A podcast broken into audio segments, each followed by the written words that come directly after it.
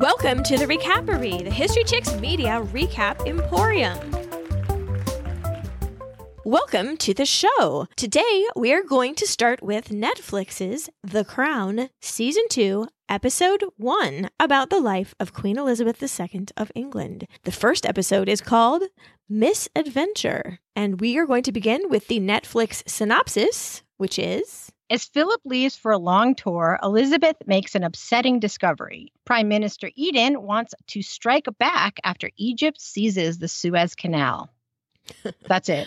Two sentences. And then for half of you, or maybe everybody but Susan, we're not really sure, um, there will be an official recap of season one for those of you who have forgotten a little about what had happened. So we're going to cover that recap just a little tiny bit to get you up to speed. And if you haven't seen season one, you should probably go back and see it. It's good for background. And also, Mhm. it's just good. So here we go. So Elizabeth's papa, King George VI, had become the King of England due to his brother having abdicated the throne unexpectedly. That's probably enough material for um, a show all of its own, but it's a good thing. We already covered that in our podcast, The History Chicks. So just look for Wallis Simpson. It will tell you the entire story of how that happened. I know. King George, though, they showed him putting the crown on and saying to himself in the mirror, Now that is a sight I never hoped to see. Mm, not good. Yeah.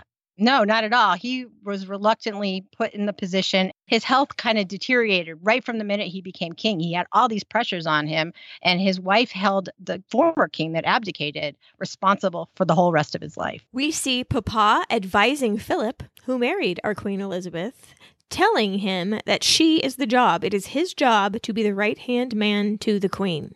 We'll see how well he does. he had a lot to deal with. I mean, his ego took a hit. When they first got married in 1947, she was only 21 years old, and they set off to have a pretty normal marriage. They didn't realize this whole ruling thing was going to happen as fast as it did. And then it all got blown up. So his ego and his career kind of took a hit when she got a crown on her head. So we see the king die. So long live Queen Elizabeth. We also see the coronation and we meet Winston Churchill. Elizabeth's slightly younger sister ends up falling in love with a divorced commoner named Peter Townsend, and that marriage proves to be unacceptable to the country and to Queen Elizabeth's position as head of the Church of England. So, um, Margaret is going to start out here in season two quite bitter at having been forbidden to marry the man that she loves. They had to have a two year separation before they could announce their engagement. And when they fulfilled their duties and were separate for two years, they came back and Elizabeth was like, I'm sorry, I can't let you marry. The monarchy won't allow it. You know, politics won't allow it. I am the head of the Church of England. The Church of England won't allow it. You can't do it. So, yeah, I, I would be bitter too. So we are going to say bye bye to Philip. As we ended season one, he has been assigned to go on a long, months long tour. Basically, of the world on her behalf and open the Olympics. And he saw through that almost immediately. His exact words were Don't dress betrayal up as a favor.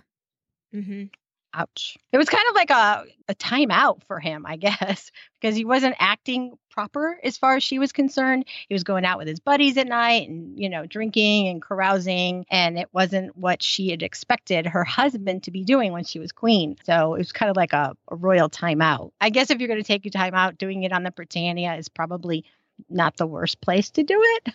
I don't know. I do not love a boat. I would rather have a shack with no electricity than be on a boat for any any period of time.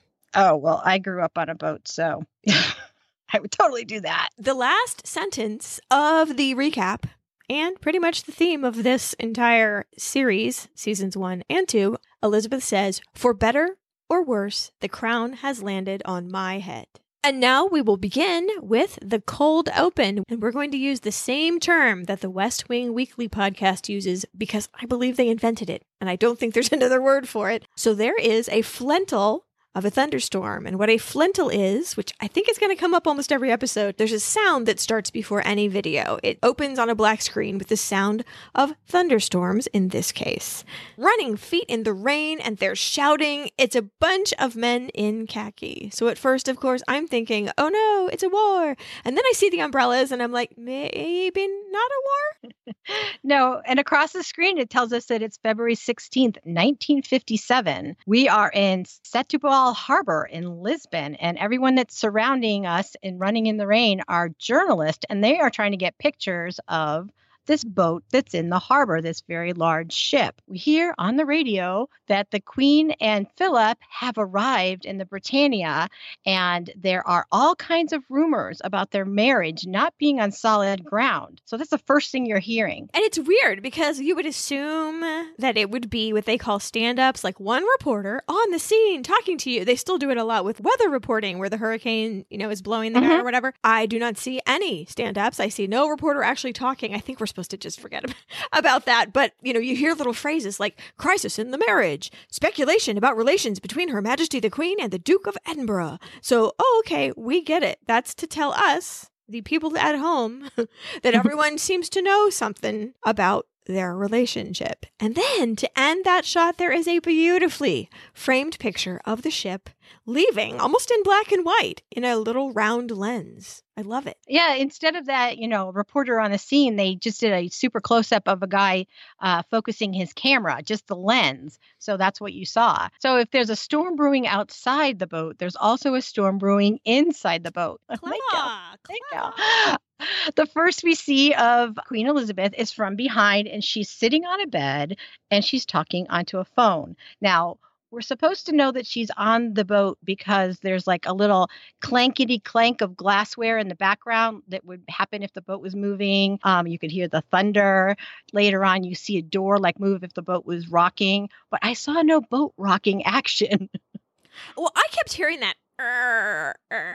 mm-hmm. And I wrote, as someone who's been on a boat more than I have, is this the soundtrack of your life? Because that would drive me batty. No, not at all. I think that's a soundtrack of a large ship. Like, have you ever taken a cruise? Certainly not. Okay, I took one in my life, and uh, that's enough for me. But um, and we did hit a really bad storm, and it did make all kinds of creaky noises. But I will tell you, that boat was moving. Like I was sitting in the window of our cabin trying to see when the lightning flashed how big these waves were that were making this very large ship move that much.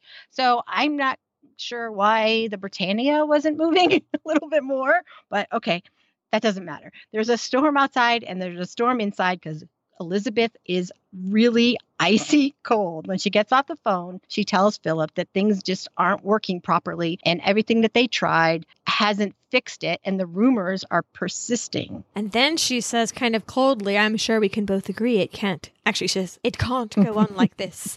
She's sort of hard and she says, we need to lay our cards on the table. Who goes first? says Philip. And I'm, can you say my voice? I totally don't really love him right now. Stupid Mm-mm. question. Of course I don't go first or whatever. And he sounds so sulky. And Queen Elizabeth calls him on it, which I think the Queen Elizabeth of season one, especially at the beginning, would never have dared to do. And she's sick of his poo. Let's keep this G rated scenario, I guess. Yeah. His constant complaining. He complained that he felt humiliated because the god awful mustaches, which is what he calls the palace officials, um, kind of walk over him and dismiss him and this and that and he feels humiliated all the time. He has just this toxic masculinity situation. And then we get a hint of maybe an affair because she says that she has learned enough about humiliation to last a lifetime. I've never felt so alone. Like, Philip, you promised Papa. You promised. And now you've already like humiliated her in some way. I loved how when we first saw Philip, it was also from behind. He's sitting on a sofa and it's the view that Elizabeth has of him from behind. So we saw her from behind first, and then we saw him from behind first. And then they start this conversation about what they can do to get their marriage back on track. What's it gonna take? Philip actually says divorce, and she says it's not an option. We can't do it. She's the head of the Church of England. It's really not possible. So no divorce. They need to figure out a way to make it work. And Philip, I mean, I do feel a little badly for him because he looks at it like a prison sentence. And he even says that in this conversation. He feels like he's in prison. That's awful. And she says, Well, what's it going to take? And he comes back like it's a bribe. My price? He says, No, I'm your wife. What's it going to take for us to work on this together? So, with that mercenary and ominous conversation, we now move to the opening credits, which at the beginning sounds kind of like a squeeze box Really? to me. And then it turns into this, you know, grand strings and horns. And as the child of a symphony musician, I thank you for the employment for such people. There's a designer named Patrick Clair who also did the opening credits on Westworld. This is what he had to say about what you should get out of this opening sequence.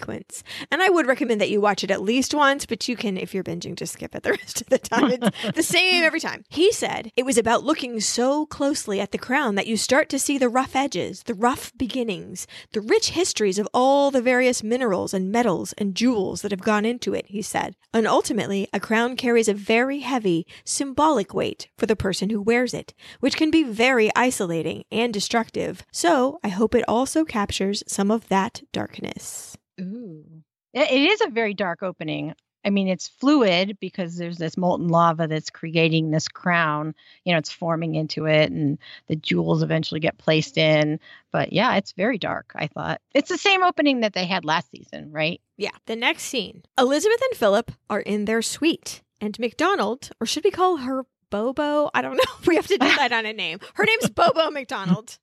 It seems disrespectful to call her Bobo when I was not in her nursery. So why don't we just call her McDonald just out of respect? Because a lady's Okay. maid is called by her last name. Okay. So uh, McDonald is dressing her mistress. We do see on the screen that it's five months earlier, and the mood from the last scene, you know, the dark, stormy conversation, to this one is literally night and day. It's light and bright and flirty. They're just a cute couple at this point. This is the Philip and Elizabeth we saw a lot last season. So it's like, oh, I know you guys. Yeah, you guys are a good marriage. I like that. They're getting dressed for some fancy something. She's got this long, beautiful gown on, and he's got his was that dinner wear, evening wear? Yeah. I don't know. I call it a tux because I'm American. It was evening dress. They have their royal orders in place. That's those sashes that they wear. So yeah, it's a fancy, fancy thing that they're going to. So Philip is headed on a world tour and he's listing the cities because surely she already knows and he already knows, but we don't in the audience. So he's going to Gibraltar, Antibes, Port Victoria, New Guinea, Australia to open the Olympics. Summer 56, Melbourne, Gambia, and then Gibraltar again, and Lisbon. And he added a couple. They're going to go to the South Pacific and to the Antarctic. Boys will be boys, she says. And he says, men will be men. Yeah, exactly. Mr. Graham, Mr. Me, had an opportunity to go be a chef at McMurdo Station. Yeah. In Antarctica? Yeah, it's the American base, and it was a few years ago. It was a six month commitment, and Jet was a lot younger. And my husband chose not to go. I'm just saying, Elizabeth. But um, anyway, I think it would be, and maybe will be, it's the same. He has the same friend that might get him the gig. Uh, it would be a great thing to have checked off your bucket list, I guess. It's pretty macho. I oh definitely definitely and he is really giddy about this trip. The last season we saw him, he wasn't all excited about this. He felt like he was being sent away, which he was. But at this point he's like, "Yeah, I'm going on this really amazing adventure for 5 full months." And she is still very nice. She's very grateful that he's going and representing her in these countries. Their marriage is, looks really good at this point. But you know, there is something, there's like a little red flag because he said, Now that I've made the decision, I'm quite looking forward to it. Which seems to me, and I might be misreading him, but it seems to me that to him, it's important to him that it be his decision. Like, I'm going because I want to, not because some queen told me to. No, I read it the same way. It was like I made a decision, and I'm thinking, no, you didn't have a choice, buddy. But okay, if you want to think of it that way, that's fine. Maybe we can say he made a decision to accept that he was doing this thing, and he's going to go in all all in. You know, he's going to have a good attitude about it. But yeah, I, I heard it the same way you did. Um, so we move to a venue of some sort. There's people getting out of fancy cars and their fancy clothes, and a voiceover helps us out. It says the annual presentation party for members of the diplomatic corps. It's it's very helpful of them to tell me out loud because they know where they're going. But we don't. Okay, so then um, we flash forward to inside in the next scene. Elizabeth and Philip are walking into the lobby outside the main event. I guess there's some late coming guests and they're going to get all settled before the guests of honor come in. There's more exposition. Evidently, this is going to be a five hour marathon, this deal, just like last year. Yeah. At this point, I'm thinking, oh, that's cute. They're on the same team because they're both like, oh my gosh, last year, five hours. You remember that? You know, they can complain about it together because they're on the same team. I think that's just continuing to show that their marriage was in a good spot here. It was not that bad. Yeah, yeah. I like yeah. the little lovey bantering they do. Um, and I have to tell you, I was really irritated the first time I saw this at her sash being all cattywampus, which is not, of course, a British word that is as Western as they get, but her sash is trapped in her bodice. And I got all, you know, my hair stood on end, and I should have known it was on purpose. It was a plot point. You mm. look nice, he says. And she says, even in this battle dress, they do have the orders all over them. And I wanted to call your attention. Now, you know, the Order of the Garter, sash, and star, and there's two on there that I think I want to call out. Um, there is one on a white ribbon that is the family order of King George V, Grandpa. It is on a white ribbon, and Queen Elizabeth is now the only surviving person that is authorized to wear it. And then her father's order is on the pink ribbon. So she's wearing those two. Her royal family order that she doesn't wear, but other people do, is on a yellow ribbon. So look for that next time anyone's fancy, which generally speaking, if the men are in white tie, that equals regalia. It's not a failsafe, but that's no. usually the the rule. You'll notice Kate Middleton does not have um, a sash. No, she doesn't. And and pictures of the modern uh, royal family, they wear all that all their orders now too. Um, it takes a while to get one. Kate's only been in the family for six years. The queen has to bestow it upon somebody as a gift. It's kind of a reward for service or maybe a length of time that that they've been with the family. Kate would be the granddaughter in law of the queen. So it's kind of one connection removed, I guess. Camilla has one, but she's been in the family a little bit longer. It took Edward's wife, Sophie, 10 years to get her. I'm, I you know, Kate will get hers. She's at home with the kids right now. You know, she's, she doesn't have a lot of time to go out and do all the royal visits. So she'll get it. The last thing I wanted to mention, and I think I got this right, um, there may be a tiara expert out there, but I do believe we are catching sight of the Lover's Knot tiara. The, speaking of Kate, the tiara that Kate seems to keep borrowing from Queen Elizabeth II. And the reason why is probably because it was one of Diana's favorite tiaras to borrow, also. So I do believe that we are looking at the Lover's Knot tiara. So somebody correct me on that if I'm wrong. Okay. So, anyway, as he's fixing her zipper, um, and of course, he is pretty unreasonably irritated at the helpful lady that was right behind her offering to zip. I'll do it. I'll do it. And he was like grumpy, like, stop. You were doing so well for 30 seconds. But anyway, um, he uses that opportunity. He tells everyone to turn around. And there is one guy, look right behind Philip. He rolls his eyes so thoroughly that I started laughing. I was like, I know, dude. I know. um, so anyway, he uses that opportunity to kiss her on the back of her neck. So there's a little ha cha cha in public, and that is a very good sign. I think she protests, but she likes it. Oh yeah, oh yeah, and it was such a close up. They it was like a softly lit silhouette kiss on her neck. So you know, those of us at home were like, ooh, that was nice. and this is in direct contrast to everyone's behavior during the cold open, which is five months later. So between this moment and that moment, what could have happened is what I wondered. I'm like, oh no, I don't know. Well, they go in and he is a step behind her, but they're holding hands. Mm-hmm. So that's good. So you were walking into a glittery palace ballroom, and we cut immediately to a dark hallway and a mop bucket and there's a guy cleaning the floors listening to the radio. And it turns out we're in Egypt and it's President Nasser giving a bold speech and he's talking to the Egyptian people about reclaiming the Suez Canal from the British and French who stole it from the Egyptian people who had built it in the first place. We follow the janitor in the next scene who's looking in the window of a room full of men listening to this speech just in an office. So so far we haven't seen too much excitement, except for in audio format. Suez Canal Company, Port Said, says the title card. And so, as the speech continues, we see sneakily in little tiny scenes military assets being put into place. There's a boat, there's tanks breaking a fence, you know, and then in the background, I say they do not own it. And then he said the word I imagined I had seen, Ferdinand de Lesseps, which really didn't match what this scenario was happening in the speech at all. Mhm. Evidently, in that speech, he said that word 13 times, like ding, ding, ding, ding, ding.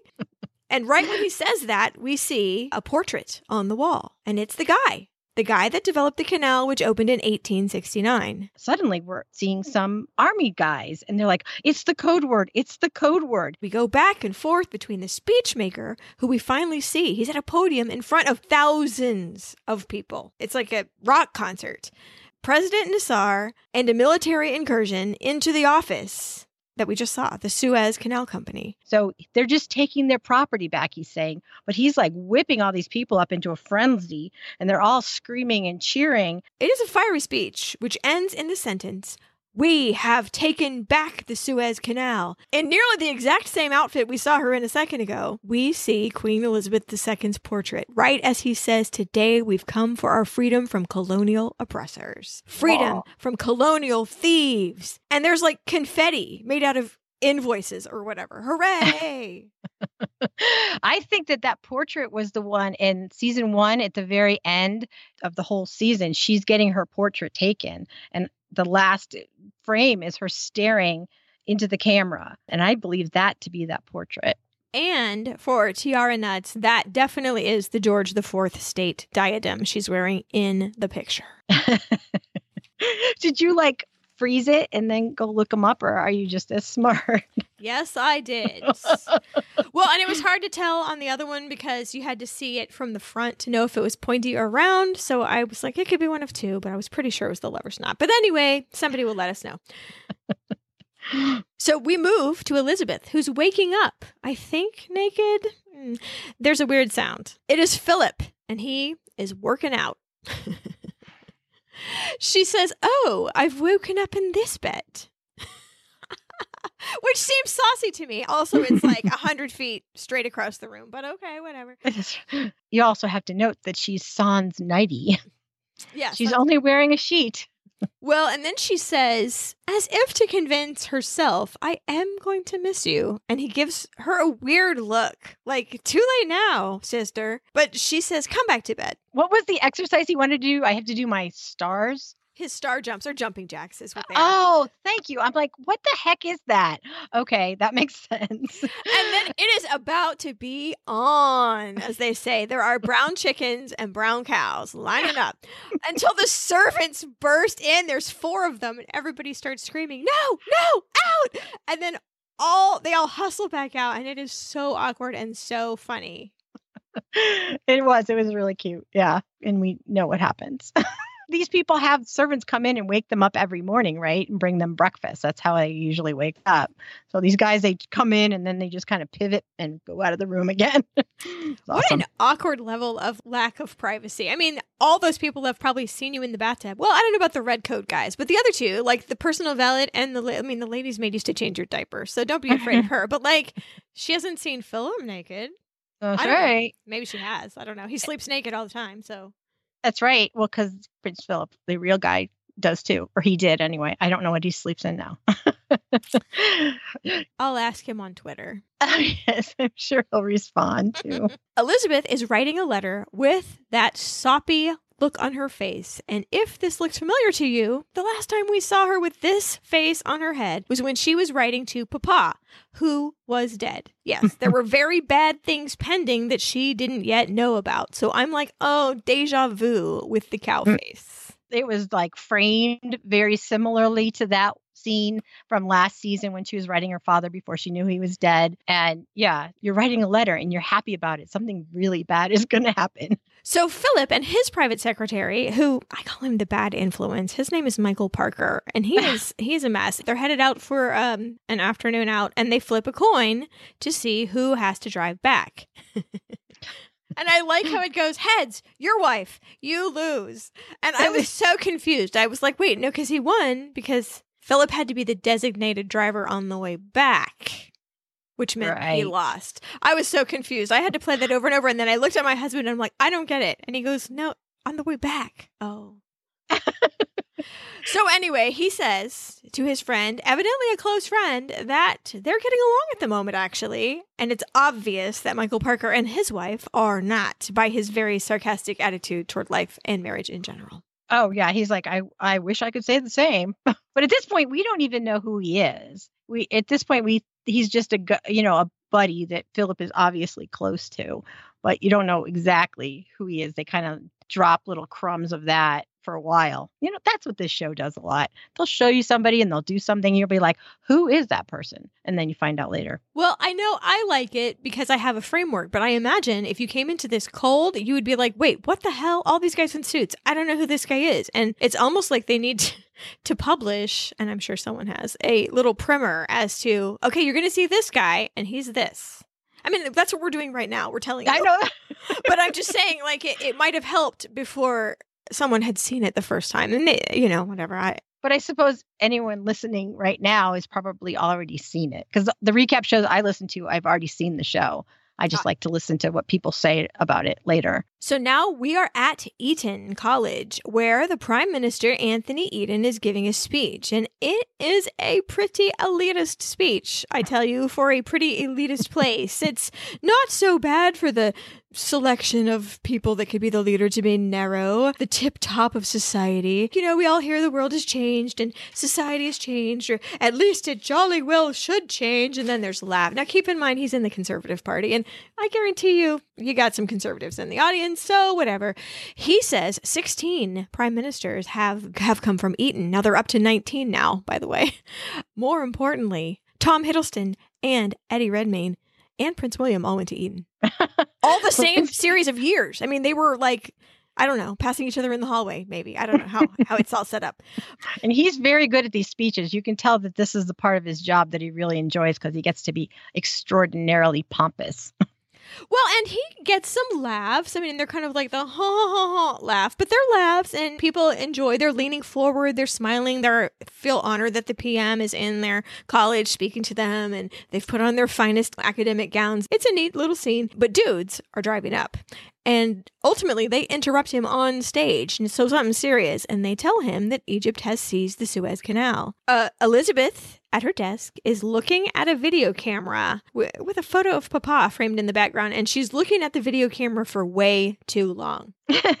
okay, but this is the video camera that her father gave her on her wedding. It's the video camera she took to Africa on their adventure, which abruptly got cut short because her father died and she had to go back home and, you know, get a crown on her head. Is this the same one? I didn't think it was brown, the first one. Oh, really? Okay, if it's I guess if it's not the same oh, see, I just assumed it was because it looked like it was older, not a brand new one. But if it is, I mean, it, it, hey, we're a few years in. Technology on the cameras like that has changed, so maybe it is the new one. But either way, you know, that's something that she cherished. Yeah. She wanted to give that feeling, the same feeling she remembers from her wedding day when Papa gave her one. So that's mm-hmm. good. Even if it's not the same one, I think the feeling she, you know, it's really good when you think you're giving someone a gift that they w- will really like. It's a really, really good feeling. So I think she has good intentions. Now, a man comes in, I'm guessing an equerry because we know who the private secretary is and it's not this guy.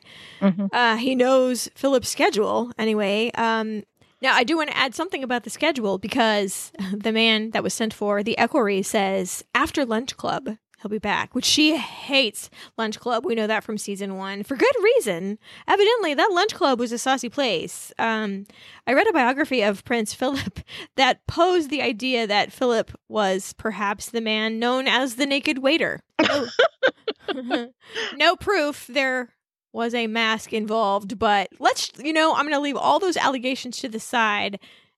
There may have been a lot of drinking that she didn't approve of, even if there was nothing else. So I'm not going to allege anything about the naked waiter. I'm just saying it's out there. well, you know, he doesn't have a problem with that. When's a good time to sneak him a letter and a present, she says. And you have to send for a guy to tell you it's safe to go put something in your husband's suitcase.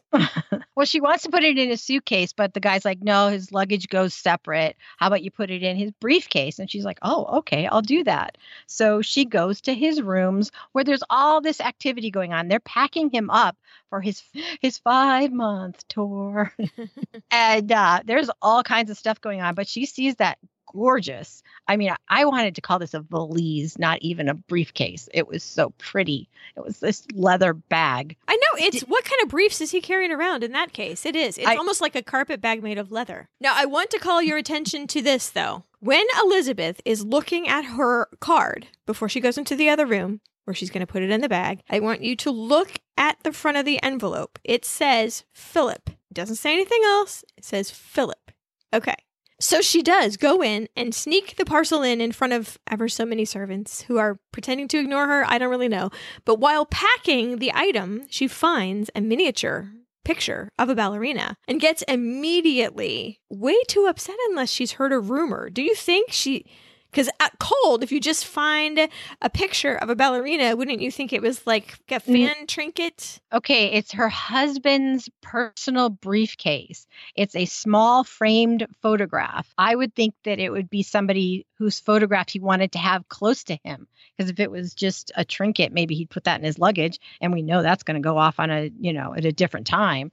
This is something he has close to him the whole time. Uh, yeah, she had every right. And I have to say, Claire Foy does fabulous eye acting. She just, in that moment, her eyes just went cold. Well, and, and I didn't buy it. I didn't buy it because I was like, oh. so what? It's a picture. I didn't even, I mean, I guess. Is it like finding a girl's phone number on a napkin in a pocket while you're doing laundry or something? Even that, I was like, so what? Just throw it away. I mean, my husband's been in the bar business for so long. I didn't even like, I, I didn't buy that she shouldn't have asked him about it. That's the part that I'm like, if indeed, if you feel it's important, then you should address it and not just be a weirdo. well, I think in season one, one of the reasons that Philip was being asked to take his time out is his behavior was a little uh, too bachelor esque. And I believe rumors were filtering down to her. Now, this is in the context of this show. There is no evidence out there, while there are tons of rumors, there's no actual evidence out there that Philip, you know, had any dalliances at all. And but, so far, there's no evidence in the show either. It's all the same exact. It's just innuendo and rumor and like jokes. And that's pretty much all there is in the real world, too. Innuendo, rumor, and jokes. that's it. That's all we need in life. So she has to go compose herself. I'm going to go ahead and buy in the framework of the series, that picture equals Elizabeth is very upset. I'm moving forward with that in my head. But before she can compose herself at all, Elizabeth has to take a back seat to the Queen because the prime minister's coming. We see the prime minister. He's in his car and he's looking a little nervous. Um, and then he's led into the palace where he meets up with her. You know, he says, Your Majesty. I know I'm not mocking the it, does, it does sound like I'm mocking. I'm sorry. It just struck me because of my crass American accent. So Queen Elizabeth comes into their meeting late. She apologizes for being late to their meeting. She's carrying a handbag in her own house, which I'm not sure does she carry a handbag? I mean, it's a big house. If you need some, you got to have it with you, a tampon or whatnot. Come on now. Thank you. And I, I want to point out that that handbag that she's carrying, that is almost identical to the one that you and I were shopping for and you found for me. Well, I'm just saying she took time to do something before she came to the prime minister. And then she wanted to carry something in secret in her bag. So more on that later. But it's time for them to have the meeting where he has to tell her about Egypt. And he's so trying to play it cool. He's just sitting there, you know, just kind of laying it out for her like it's no big deal. So, yeah, Eden tells her the Suez news, and then he calls Nasser a hoodlum and a petty thief.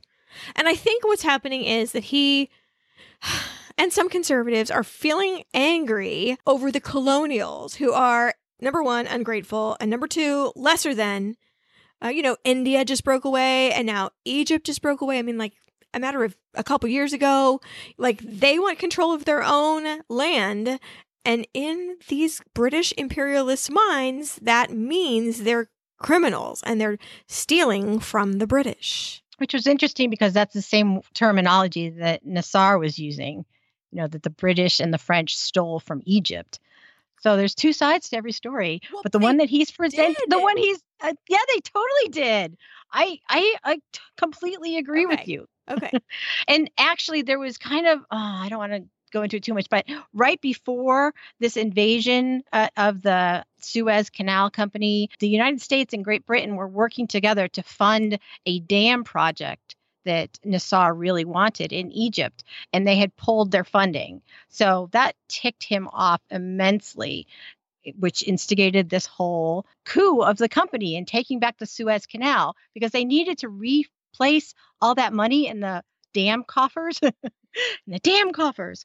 Um, and uh, Nasser's plan was to charge a toll for all the ships that are going through the canal and taking that money and using it for projects to improve the country, which you got to hand it to him. That's a thing you want to do, right? If you're a leader. Well, and I see his point though, because you want to do anything, you have to go like tap dancing to these fools across the ocean and acting humble and this and that. It's like, you know what? What I have this asset right here and it is mine. Mm-hmm. And I should not have to ask people, I want to build a dam. I have a way to make money that is mine. I am going to do it and forget all of them. I don't need their money. I got my own Mhm. money. At least I will. so, you know, I totally see his point. And here is Eden sitting in that meeting. We've dealt with worse, he says. He means Mussolini and Hitler, by the way. It's, you know, right after the war. He has a strategy. Okay, the waterway is very complicated. You know what you need? Skilled pilots. They're the ones that have to get all these ships through the canal. It's 120 miles long and it's not exactly a straight line. It connects the Mediterranean Sea to the Red Sea. And these men, the skilled pilots, are hey, they're English and French. Here's what we do we pay them not to work. Hey, presto. Egypt has to come crawling back to us. And he sort of relishes the word humiliated. It's a theme, isn't it? Everyone is humiliated. His motivation here is the Suez Canal is at this point the conduit for three quarters of the oil that hits Europe. Right. So it's super. I mean, even during World War One, the British and the French closed the canal. So he knows what the power of closing the canal is. If somebody else has that power and it's this guy he doesn't like at all, So here we have detail, detail, detail. Egyptian, blah, blah, blah, canal, blah, blah. And Elizabeth is barely paying attention, frankly. And I guess the days of prime ministers not sitting down are over. It's the end of an era, I guess. Mhm. Um, so she just, she acts was listening and she says, if you say so. And he says, I do. And he's all smiley, like, that was not as hard as I thought. So we move to Philip and Elizabeth, and they're eating. I wrote lunch, and then I crossed it out and wrote dinner, and it might in fact be supper because I don't know what meal it is. It- you know, it's the meal that happens right before bedtime in this house. But evidently, his lunch club is a hotbed of intelligence because he already knows that about the pilots. And I have to tell you, Philip in this scene is showing a good head for strategy. And Mhm. if only he could be allowed to participate for real so many of the household problems would go away and also maybe some of the world problems would go away I just love that he was so excited to share this with his wife. You know, he got super excited and he's using all the table settings and the salt and pepper shaker to show her how difficult it is to get boats through the canal and what kind of problems that they could encounter. And he was so excited. I have to say, though, there's a scene when he was Doctor Who and he's explaining how the TARDIS works, the time travel. He says it's wibbly wobbly, timey wimey. It's a kind of a famous scene that he did. And he's exactly that way in this scene. It's like he's used the same mannerisms.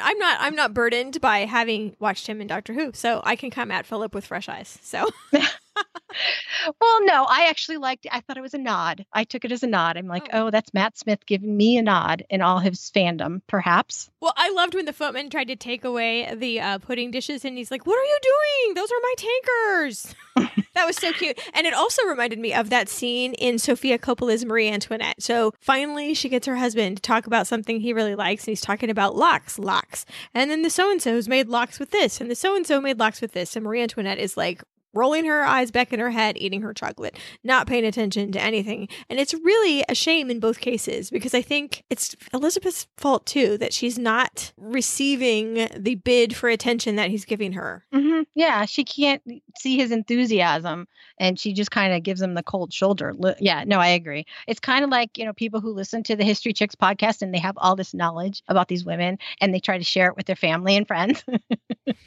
and they sometimes get eye rolls, I think. So- yes sometimes chris graham goes huh oh that's funny. Yes, you're right. Well, um, now we're off to Michael Parker's car. His family is uh, seeing him off on his five month tour because the private secretary is going along and they are not doing so well. Evidently, he's going to miss his daughter's birthday and their anniversary again. And he cannot wait to be out of there. Oh yeah, he's twitching in the passenger seat for sure. And she's going on. She's like, I had no idea that this job was going to become your life. You know, you you're always gone away from us. And he's just like super flipped, trying to get out of the car. He's like, I'll make it up to all of you later. I'll call our daughter on her birthday. And he cannot get out of that car fast enough. He doesn't even stop to like kiss his wife and hug his kids or anything. He just waves and leaps out of the car. He's gone. Incidentally, that car is a Zephyr Zodiac in case you're also trying to read that etching on the window. it's a cool looking car, I will say that. It took me a while, but I got it. Zephyr Zodiac. Okay, so moving on to inside the plane, a very awkward goodbye with the royal family saying goodbye to Philip. Charles has been trained so thoroughly in politeness that when told to say goodbye to his father, he reaches out his hand to shake his father's hand but Philip is, I mean, I think he's a very attentive father because he gets down to Charles's level. You know, he squats down and he's like, the press aren't around here. There's no journalists. And Charles comes in and gives him a big hug after that, which was really sweet. And then Anne comes in and she does the same thing. I do want to point out a little problem though. Hmm at this point, Charles should be like eight or nine years old and he looks about six. And Anne should be about six and she looks about four. There might be a timeline problem. A little bit. The actors are adorable. Yeah. Even uh, Queen Elizabeth is, you know, oh, well, we won't keep you. And gives him a little, like, smoochy, no lipstick on the cheek side air peck. And bugs out. And so then Michael makes a funny, in quotes, oh, marriage is a wonderful institution, but who wants to be in an institution? Huh? Now, Philip is happy about the video camera. He sees it and he tries to catch her eye out the window, but you know, she's she's gone. And then he sees the note. And hey, it's changed from what we saw before. It now says, Always remember you have a family. And I bet the inside of it is all changed too and it was probably written in anger, you know, because mm. she had that moment between when she found that picture and when she had to meet with the prime minister is when she wrote that letter. So I can't imagine it's well composed, thoughtful. See you in five months letter. I think it's angry, and I think it's probably about the picture. Yeah. Oh, I I do too. But he's just looking kind of perplexed out the plane window, and then we get a shot of her looking out the airport window, and she just looks pissed. Yeah. She's it's a pretty picture though. She's framed in a green window with some lovely red lipstick, and then in the reflection, off goes Philip's plane. Ooh. That was my sound effect. Did you like it? I did. And now, a brief intermission.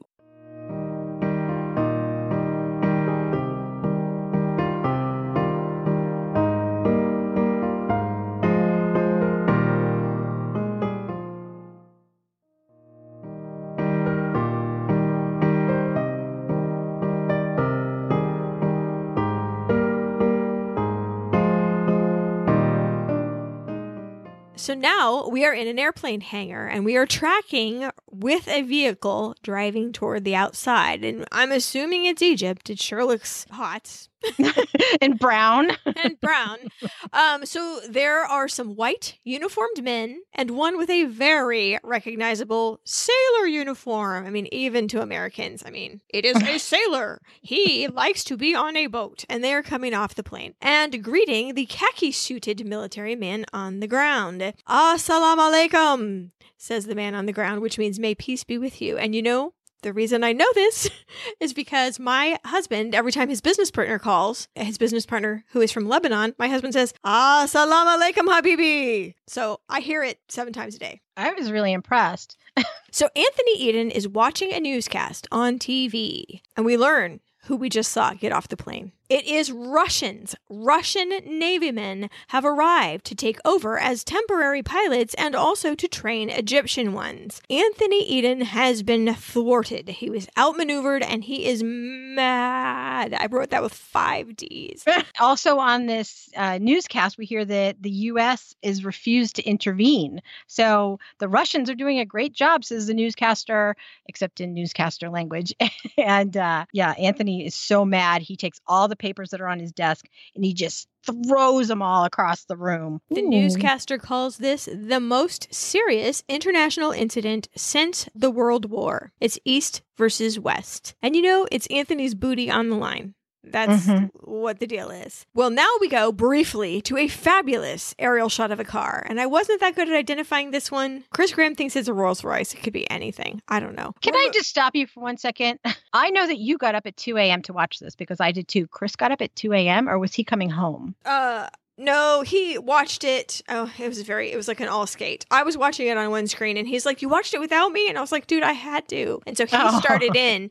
He was behind me about 20 minutes. It was very confusing, but yeah, That's sweet. it is sweet. He really loves The Crown and he, I don't think he's going to watch it with me because he's like, I can't stand the whole every time you go back and back and back and back. So I know my kids can't either because you just keep pausing it. Yeah. So in Anthony Eden's office, we have a visitor. It's Chancellor Harold Macmillan, although you don't know that. Um, right now, he's Chancellor of the Exchequer, which functionally is the second most powerful official after the Prime Minister. So, so anyway, he seems to have some sort of um, an Eton alumni password conversation because he says, When sorrows come, they come not as single spies, says Eden. And the man answers, But in battalions. And oh, yes, Hamlet, Act 4, ceremony complete, whatever. And then he calls Nasser's men a ragtag collection of part time pilots, and the Russians are helping. And then, more importantly, he says, We'll be a laughing stock and we'll have no oil, which I think is actually more important, although he didn't put that first. He says, We must attack and restore the status quo. And I have to tell you, the Chancellor has a good point. Politically speaking, personally, for Anthony Eden, it's the right thing to do to finally step out from Churchill's shadow, which is not a reason to do anything in my personal viewpoint. No, I, I think at first he says that it's a good plan as strategy goes. And secondly, it's a good plan for you personally to step, like you said, step out from Churchill's shadow. but And it is a big shadow, but yes, Yes. he manages to step out all the way off the cliff.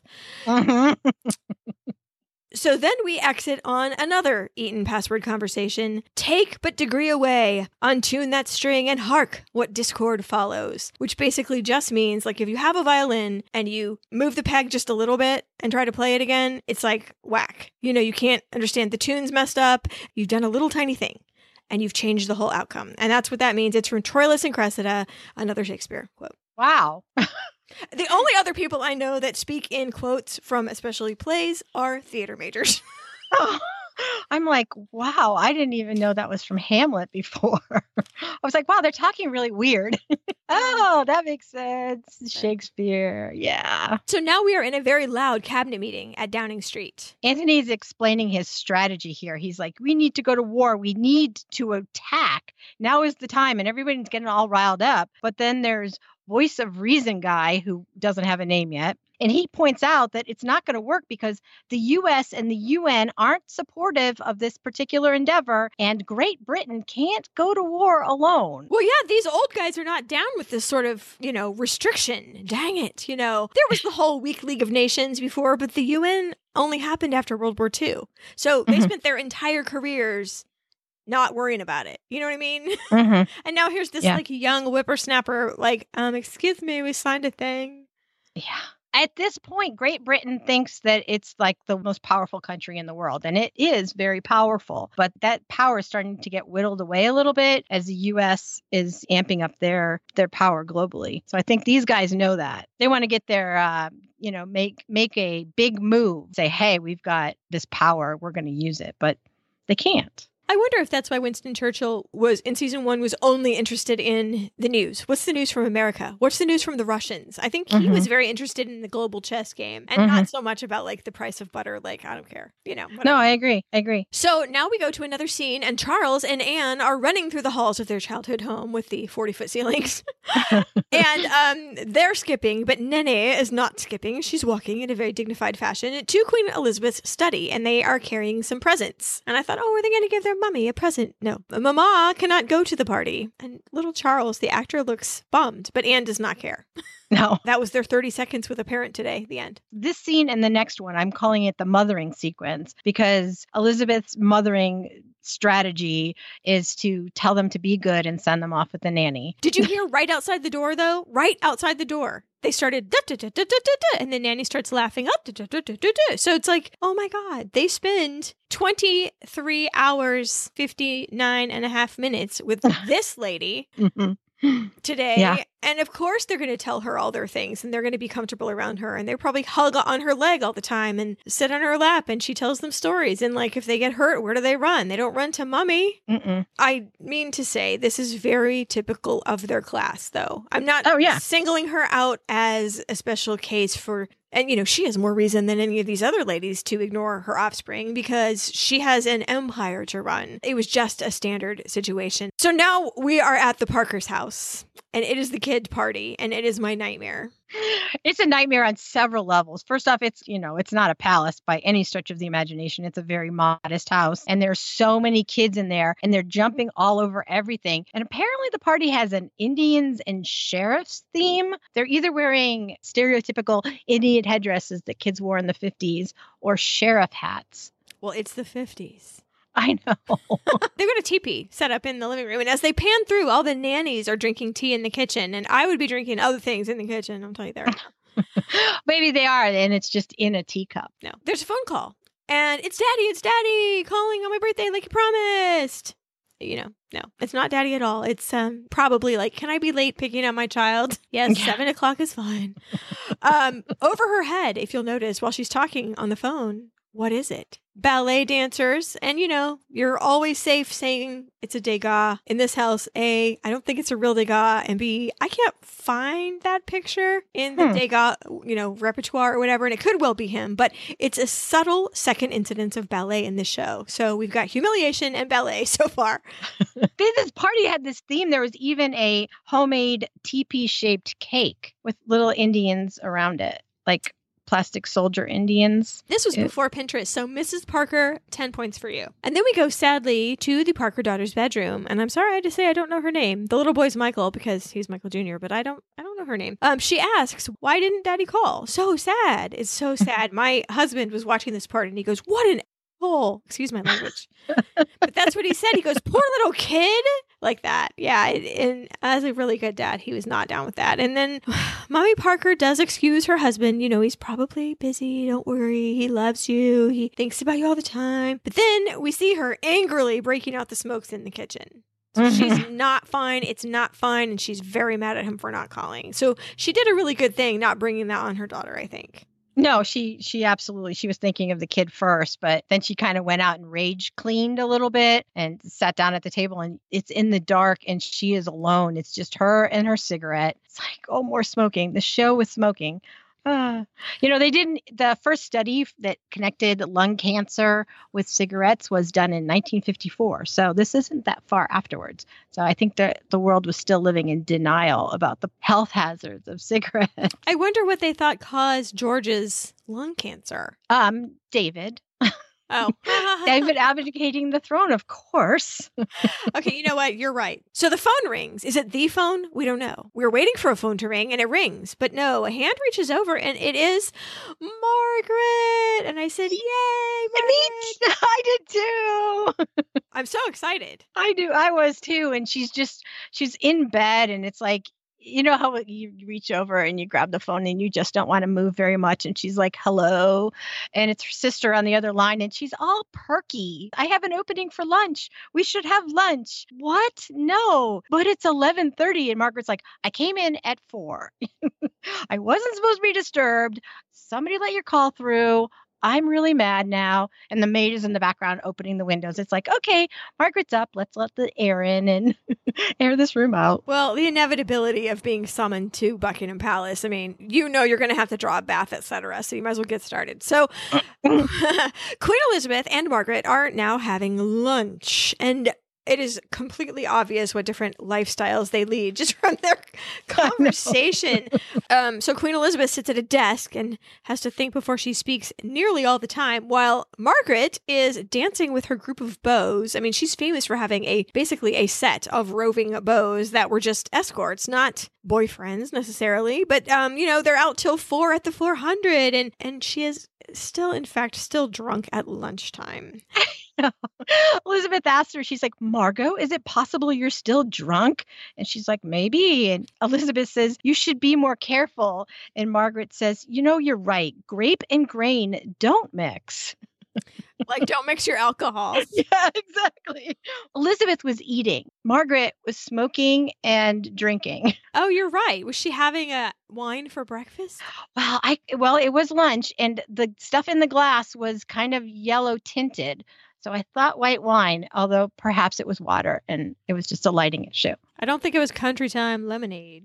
No, and it wasn't that yellow. Well, I'll have sure. to point you to an article about this. Her lifestyle, in fact, um, she had reserved tables at all those places she had mentioned in this scene. And sometimes she even got to be on stage and she would play the piano. And not your usual society lady playing the piano. Everybody's like, yay, the Duchess is going to play the piano. No, she was really good. And people enjoyed, um, you know, she had a very fabulous lifestyle and it didn't match with her upbringing. But anyway, Elizabeth has to go in on her. You drink more than you used to. Why do you think that is? says Margaret. Because I'm unhappier than I used to be. And why is that?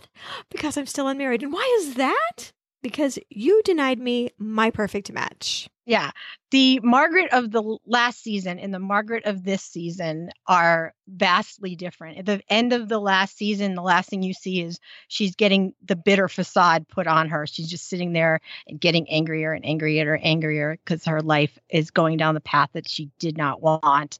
And in this season, she's definitely more gritty and sarcastic and bitter. She just doesn't care. And you know what Elizabeth's defense was? She said, I didn't. As a sister, I would have been happy for you to marry him. It was the crown. She said, like it's a separate thing she just has no power over. And this is another incident of that dual personality. She really takes it to heart. And even weirder, Margaret sort of accepts this as either her sister's always like this, or you know what? You're right. It was the crown. Like she doesn't even go, that's redonk. She's probably heard it more than just now, too.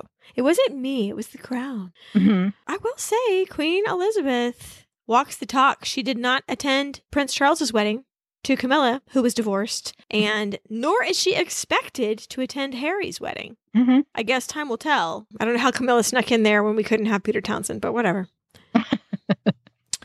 So uh, he's not really from the right background, says Elizabeth, which is probably the answer to my question. What about your husband, whose father was the playboy of Europe with an insane mother and Nazi sisters? So do not talk to me about background.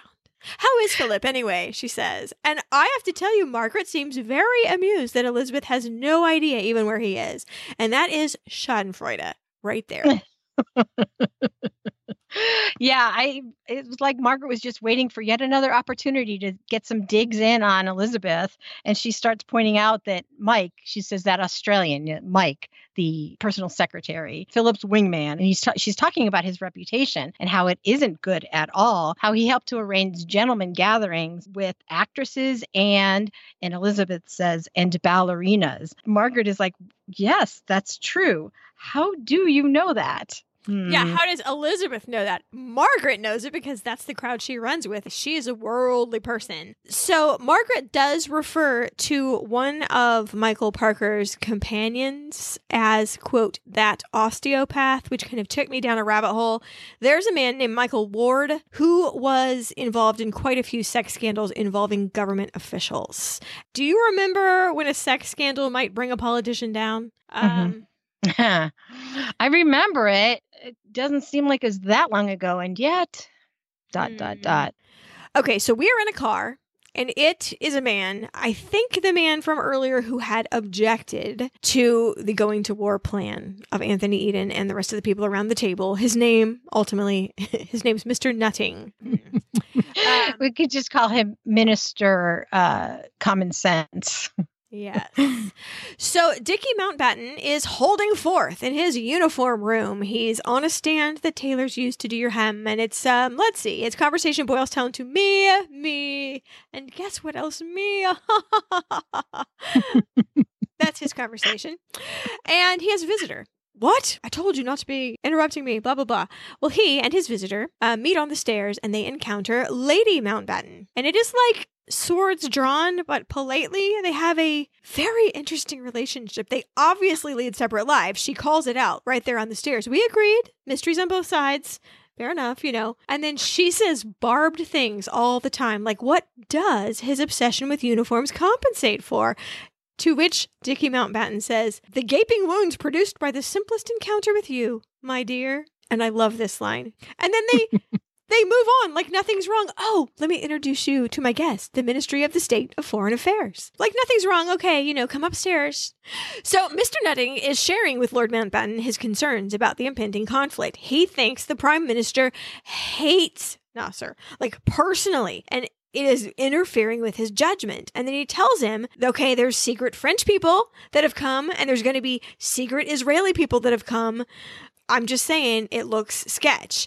Ultimately, of course, Nutting in the real world resigned over this crisis and was a political outcast for the rest of his life. So, this is a very noble thing he has just done to try to deliver the message to the queen. I'm just saying. Mm-hmm. I have to say, the room they're in, I mean, his uniform room, that's a bit out there. But that library that they were in, it was so gorgeous. I can just imagine how it smelled. All those old books. I mean, there was like floor to ceiling, what, 40 foot ceilings of books. Oh. Okay, so Lord Mountbatten and Elizabeth are at dinner, and he is delivering the message. And he says war might look good on his record, meaning the Prime Minister, but it is just this vendetta. What am I supposed to do about it? I'm a constitutional monarch. I mean, she's really not supposed to have an opinion on this kind of thing. And he's like, you have to read all the papers that come through. You have to carefully, closely, minutely study Anthony Eden. And I like that little wordplay because she repeats it later. Mountbatten gets all the way through the dinner before he tells her, Look, you, when are you going to let me replace your cook with somebody else? Because this is not good. and she didn't even notice. He's like, the things that are supposed to be hot were cold, and the things that were supposed to be soft are hard. You know, he's just complaining about the food. And she's like, I've never noticed. all right so they're related so she's known him for a very long time so they have this you know a closer relationship. He felt that she needed you know have somebody come and take care of her kind of? That's how i was reading it. A queen lacking in a present husband must be in want of a man to tell her what to do? Actually that permeates this whole story this whole episode. That the menfolk want to tell her what to do? Mm-hmm. like she's not going to understand it in fact. Mm-hmm. yeah well, so anyway, Lord Mountbatten gives Elizabeth some real feedback that she can actually use because she's not going to replace the cook. She likes cold oatmeal, etc. You married a wild spirit, he says. We both did, and trying to tame them is no use. And it turns out his wife, the one we met on the stairs, May, I cheated on him when he was the Viceroy of India with the man who replaced him when England lost it. So my humiliation, that word again, was complete. Like he'd lost India. He's known as the man who lost India. Mm-hmm and his wife slept with his replacement. Ouch. So you can understand why there might be a little barbed words on the stairs. Well, when you really adore someone, he says you put up with anything. And the look, he knows. He knows. But again, nobody says anything. I don't even know. Why can't we just, like you said, get it out? I actually kind of like their relationship, Dickie and the Queen. And, you know, he's kind of a ne'er do well. And, he, but what I imagine is that he is sort of like the Duke of Windsor, her uncle, maybe would have been you know, the abdicated king if mm-hmm. he hadn't been exiled and turned bitter.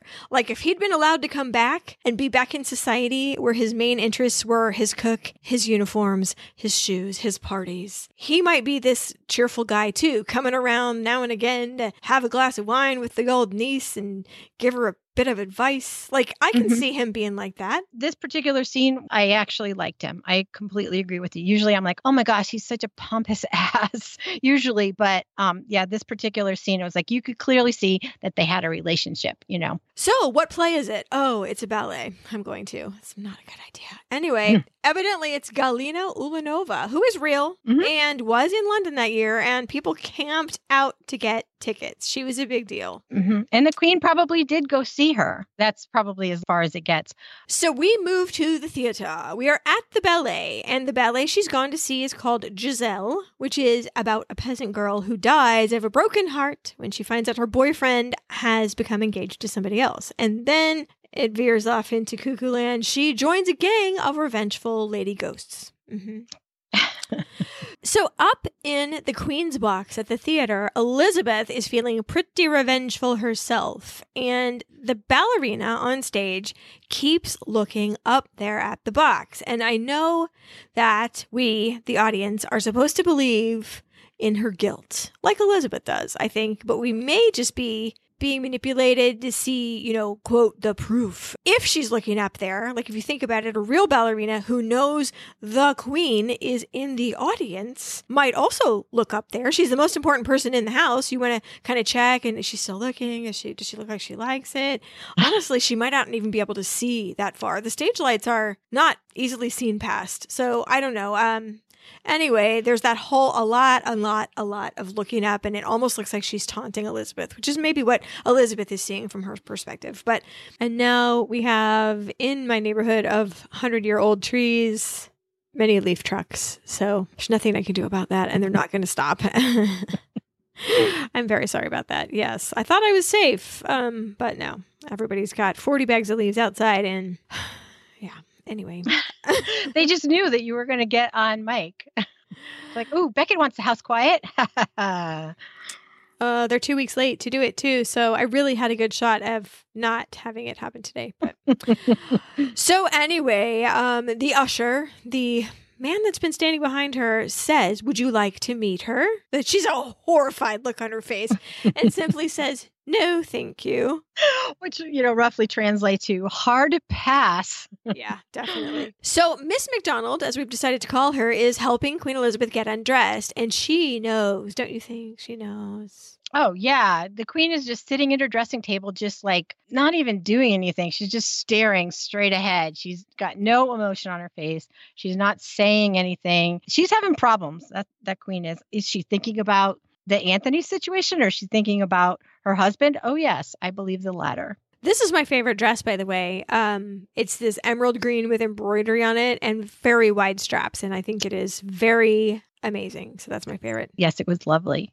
Elizabeth is at her desk now, another day, watching Anthony Eden talk on television about being determined to find a peaceful solution. And she has a paper in her hand, a top secret paper that seems to be contradicting this, whatever he's saying. That we don't know what it is. It just we see the word Israel, and um, it kind of alarms her the difference between what he's saying to the people of Britain and the actual proof of not that that she has in her hand. Kind of. Mm-hmm. I had to wonder in the first season, um, the king had taught her how to go through the box that she gets every day, that she has to, this red box. And he said he flips everything over because the important stuff they put on the bottom. I had to wonder if she was still flipping. That's a good strategy if no one sees you do it. Oh, yeah, that's true. yeah. So now we see some more tanks busting through another fence. What could it be? I don't know. That's all we get. We're back to Anthony Eden's office. The teletype machine is typing on a and it's top secret message. Israeli forces have entered Egypt. Wow. But does he see it at first? No, he doesn't because he's passed out on the table. He had had surgery and the doctors put him on painkillers and he never got off them and just kept using them more and more. At the end of the last season, he was passed out on a table after having given himself an injection. You'll see later. He he has got a pharmacopoeia on his desk. Anthony Eden is driving to the palace, and this time he looks very upset. He looks sweaty, like he's not in a good place. And he is meeting with Queen Elizabeth, and he does wait to sit until she asks him, but he sits. I'm disappointed in you, Anthony Eden. um, so he just says he tries to be all simple. The Israelis invaded Egypt, and now Britain and France are going to go in to keep the peace. And Queen Elizabeth does not buy this, but she lets him almost get away before she asks him directly if Britain is colluding with Israel, and he cannot deny it to his credit. you know, that whole like upper Yeah. class male wants nanny to scold him thing from season one that's kind of like working now because they're violating international law. And, he, and she's like, Is this war? And he says, It's war, but to keep the peace. And he's trapped. Oh, totally. And he does tell her, you know, that six days ago that the government of France and Israel met and they a document was signed, he says. And as he's telling her this, we see um, it's a voiceover of guys in hats arriving someplace outside of Paris and they sign something and then they burn it. So it was a top secret document that they just signed and burned. I had a hard time with this one. Maybe that's narrative economy to, to mean super secret. Yeah. we're going to sign it. And I saw you all sign it, but now let's destroy it. Yeah. Okay. We're on the same page then. Because that's super enforceable if it's burnt up in a fireplace. Yeah. Oh, yeah. But he was doing the same thing that men have been doing to her this whole episode. You know, he's telling her what's going to be done. And he's like, it's the right thing to do. And her question is, well, what happens if we have to go in? And there's airstrikes tomorrow, he says. And Parliament doesn't know. The UN doesn't know. And then he says, Do I have your support? And you know, clearly not. There's Claire Foy with the face acting again. Mhm. But what she says, very carefully chosen words, the Prime Minister always has the sovereign's support. But the subtext is, but you do not have Elizabeth's support. And it's that weird double personality again. But this time I think, like, you know, you're right. The monarch has to support her government, but you are a dirtbag. hmm And based on his reaction, he reads her eyes very Cor- well. Correctly. Yep. oh yeah, he's just squirming at this point. And I this was one of my favorite outfits she had on. Oh, yeah, yeah, um, yeah. She was wearing this gray tweedy dress, tweedy, and a circle pearl pin. She looked so businesslike. I loved that on her. Usually she looks so dumpy, you know. I'm sorry. sorry. But she does. The next thing we're going to see is gross. It's ants crawling all over a half eaten plate of fruit. There's some figs and pomegranate seeds and a half eaten papaya and all these ants all over it. Oh, we're back in Egypt. We're going back and forth now between several scenes. So this scene runs in between the next two. So there's bombing and there's destruction and paratroopers and fleeing civilians screaming, British flagged tanks rolling through the streets, little kids given guns and told to shoot. So there's there's one intricate scene. Another is uh, Anthony's office where he is taking medicine. Medicine. I like how I put that. It's medicine. Medicine. Yeah, that's right. he has got bottles and potions and packets and pills all over the place and um he is pretty broken it seems like he's not handling anything well i don't know if No. it's the drugs or the fact that he realizes a spoiler alert not too much in the future his career's over um Mhm. this is a major screw up. So the third intricate scene is that Elizabeth is walking dramatically at first. Well, she's just walking. The music's dramatic. She's just walking plain. And then she's alone in the palace. She's alone sitting at her vanity, regarding herself in the mirror. She's in bed alone, trying to write, I guess, her diary and looking all the way down the suite to Philip's bed. And I thought she was going to march down there to go through stuff. That's what I literally thought, that it was going to be a like an FBI style takedown of all the dresser drawers and stuff. But no, she Oh. just slams the door shut. yeah, and that's the last thing you see. But that's not what I thought. I thought she was going to crawl into his bed. I- Yeah. maybe it was just me being hopeful. I did like that she kneeled down to say her prayers. They were very quick. It was like the 10 second prayer. Amen. it was sweet. I have to wonder, does she still do that? I can ask her on Twitter. Okay, thank you. I need to get that cleared up. I'm going to have to make a list. Hey, Philip, do you still sleep in the nude? Hey, Elizabeth, do you still kneel for your nightly prayers? You know, one of these things Yeah. is not like the other, but okay. well, they all have to do at the same time of day. True. Anyway, So I am not going to spoil the Suez situation for anybody because number one, it's history and you can look it up if you really want to know, but it also bleeds over literally into episode two. So we are going to let that ride.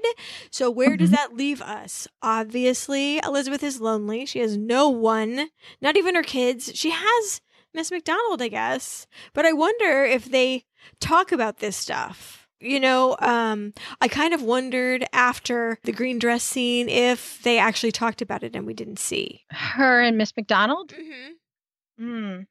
Oh, you mean like on Downton Abbey, how the Yeah, the la- maids? All, yeah. yeah. And I am wondering right now why she doesn't talk to her mother. And I hope we get more information on that because she even says earlier when she was meeting with Mountbatten that Mummy's very upset that she wasn't invited. So why does she not talk to her mother about anything? Maybe she's just no help. Yeah, I hope we get a little uh, more indication about why she's just operating by herself, but she is really alone. Um, obviously, Elizabeth and Philip are having difficulties or are planning on having difficulties since they're not on the same continent. And I just want to say Princess Anne was born in 1950. Her next youngest brother was born in 1960. So I think we are amidst some marital difficulties for a while, and it's a strong prediction for some bad behavior. Um, Margaret's coming off the rails a bit, but I kind of like it. I know. I'm like, oh, please show more Margaret. Please. I want to see what happens to her because she's just like spiraling. What does it say about me that I like Margaret in this and I like Loki in uh, all the Thor movies better Thor? Um, so uh, this so far, season two looks more hectic than season one was, and I can see how you'd be, like I said earlier, at, at kind of at sea if you didn't have some kind of guide as to who these people are coming in and out. It seems like we're set up for some excitement this season. I think so. And um, it's kind of darker and more political than last season was. Last season was about putting all the players in their places. And this season seems to be more political and how the players are going to interact. And I really hope that Elizabeth, she's starting to get out of her little um, wide eyed deer phase that she had going for the first half of season one. And she's standing up for herself and she's Mhm. not letting men trick her. Like she outsmarted Anthony Eden. So she has her own little network of, I wouldn't call them spies, but they are people she trusts that are willing to come tell her information in a timely fashion so that she can be informed enough to deal with the men she has to deal with. And I think that's good. And that only takes time. You know, you have to stick around a while to know a guy, you know, and be owed favors from other guys. And I think she's slowly building up that part of her job description. hmm Yeah, I, I do too. And even in this particular episode, I mean, we talked about this several times how men talked to her. They, I mean, it's to, it was total mansplaining up to that certain point where she was having that conversation with Eden, and she just was like, "Buddy, I know what's going on." So your favorite outfit is between the tweed and The, yes, and the blue ballet gown that had the um, gold embroidery, and it was like at a diagonal, which was different and very flattering. I thought that was green. I thought it was blue. Are we gonna have Ugh. one of these things? I was pretty sure it was green. So anyway, Oh, is it blue I or is it green? Let us know. Um, so then also the ugliest dress, it's a close tie between the very first thing in the cold open, that like pink weird thing. It looks like one of those things that really elderly ladies buy out of those catalogs, like five dollars for Mhm. four moo or whatever. It didn't look good. No, no, that was my ugliest one because she had it had this tiny little belt on it that just didn't work. I didn't like that dress at all. But again, that looks like something that she would have worn. Also, her nightgown was super unflattering, but you know, who cares? She's just going to bed. She had this robe on. I actually liked the robe. It had a collar. It wasn't like um, you know, you think of lace as being dainty and delicate, and it was a little more Power lace. power lace on her power robe. Yeah, I actually like that robe. So I am going to put some links. I will actually not put them. We're going to be honest. I'm going to send them to Susan, who's going to put them on the website. I'm like, you, we're not going to put them up. I'm, I'm sure we are. Yeah. Um, so yeah, there's like some juicy things from that Prince Philip biography I referred to. Um, just a little background on the Suez Crisis and Eden v. Nasser. Um, there's like something in The Economist that'll give you a really good, you know, back story. Also, some things about what all those pins are everybody's wearing. Uh, all about that ballet dancer. There's a video of her on YouTube. We are in the modern age when you can have a subject. You go, hey, just go to YouTube and get this video. And then also, um, all about Margaret's outings to the 400 and all those kind of clubs too. So we'll post those.